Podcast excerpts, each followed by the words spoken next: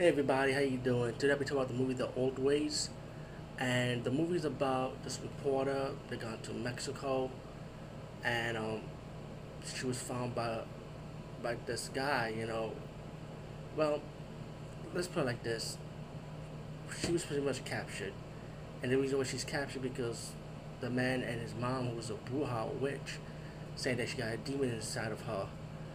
Later, you find out that her cousin was on it too, also was part, lived in the village, and um, pretty much the whole movie is just set up in this one location, trying to um, exorcise this woman from her demons, and trying to and she will have like a vision about strange things start happening.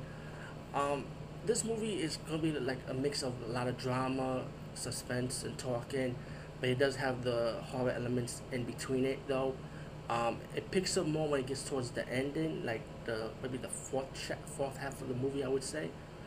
And um, the, the movie is your typical exorcism movie, pretty much. You know, if you're a fan of the Exorcist, like the first one, how it has the drama and then horror elements in between of it, then I think you might enjoy this one, especially when it comes to like a Latin flair to it, Latin Mexican style, and um, with, with supernatural, superstition, superstition, and paranormal, how they deal with exorcism.